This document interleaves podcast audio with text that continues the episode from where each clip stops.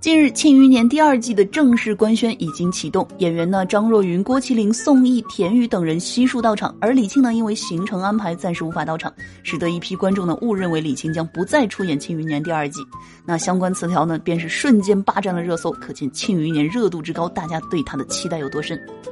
那在发布会现场呢，编剧王倦呢也透露，在《庆余年二》当中会有源源不断的反派人物上线，而此前在第一部当中几乎毫无踪影的四大宗师也会集齐。那据了解，《庆余年二》正式拍摄工作将被提上日程，大概率将于明年开机。在第二季当中呢，也会有观众所期待的诸多看点，比如说严冰云是否会黑化，范闲将如何破局。陈萍萍与范闲还有庆帝是否会有更多的交集？海棠朵朵身世揭秘与范闲的关系也同样值得期待。那其实呢，除了这些看点，更多的细节呢就有待上映之后大家自己去挖掘吧。话说，节目前的你们期待《庆余年二》吗？